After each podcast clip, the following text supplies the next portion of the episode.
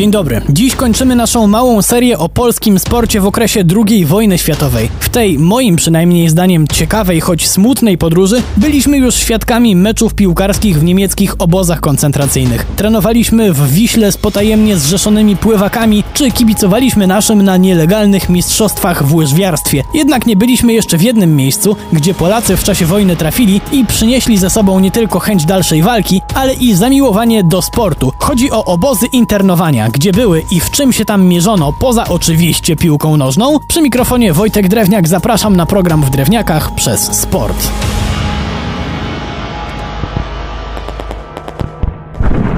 Kiedy po 17 września 1939 roku sytuacja naszego kraju zmieniła się z demonicznie strasznej na co tu dużo mówić beznadziejną, nasi żołnierze dostali rozkaz, żeby ewakuować się na Węgry i do Rumunii. Tam nasi żołnierze zostali rozbrojeni i mieli być przetrzymywani, jednak żeby nikt nie pomyślał, w warunkach po tysiąckroć lepszych niż w niemieckich obozach koncentracyjnych.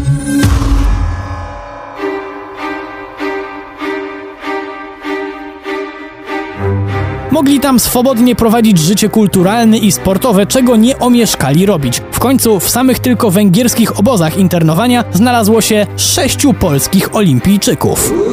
Nikogo raczej nie zdziwi, że najpopularniejszą dyscypliną zarówno w obozach na Węgrzech, jak i w Rumunii była piłka nożna. Jednak nie była to amatorska kopanina. Na przykład reprezentacja jednego z rumuńskich obozów regularnie grała mecze z okolicznymi klubami piłkarskimi. Jednak najpopularniejsza drużyna złożona z internowanych Polaków zaczynała swoją zaskakująco międzynarodową karierę na Węgrzech, konkretnie w Budapeszcie.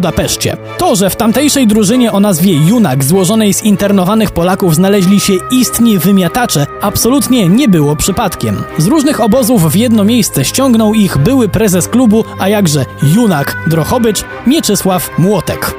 W składzie znaleźli się mocarni zawodnicy, przed wojną znani z takich klubów jak Wisła, Krakowia, Pogoń czy ŁKS. Mało tego, wśród tych piłkarzy był nawet olimpijczyk Antoni Gałecki. Panowie wiedzieli więc jak grać w piłkę i szybko o ich umiejętnościach przekonali się oponenci, choćby reprezentacja Bukaresztu, która nie była w stanie wygrać z naszymi i musiała zadowolić się remisem 1 do 1. Był to jednak dopiero początek kariery Junaka.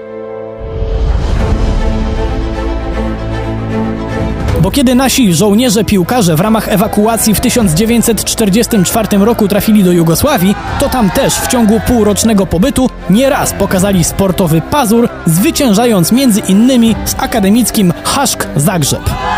Po tym okresie polscy żołnierze, w tym ci tworzący skład Junaka, znów ruszyli, tym razem do Syrii przez Grecję i Turcję. Tam chłopcy zaczęli reprezentować samodzielną brygadę strzelców podhalańskich, ale nie tylko jako żołnierze, a również jako piłkarska reprezentacja. Z sukcesami? No pewnie. I to międzynarodowymi. Ograli Irak 6 do 1, Iran 2 do 1, a z Palestyną zremisowali po 1.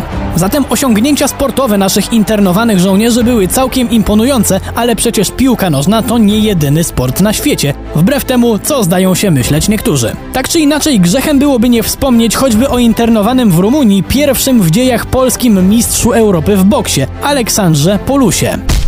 Chociaż on to akurat internowany był tylko przez chwilę, bo uciekł z obozu i zamieszkał w Bukareszcie, gdzie pracował trochę jako, tak jest, trener boksu, ale sam też stoczył 10 zawodowych walk, z czego 6 wygrał, a przegrał nie, nie 4, dwie, bo dwie zremisował.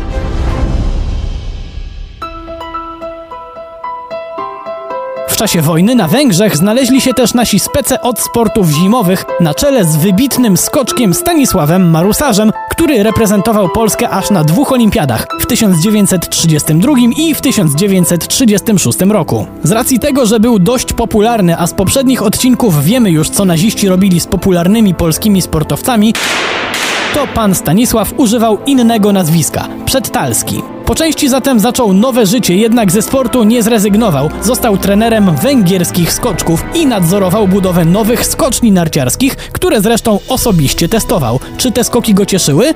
Pewnie trochę tak, jednak nie wyobrażam sobie, że nie było mu trochę jednocześnie przykro, że jak sam stwierdził, jego szczyt formy, kiedy nieoficjalnie bił kolejne rekordy skoczni, przypadł na lata wojenne.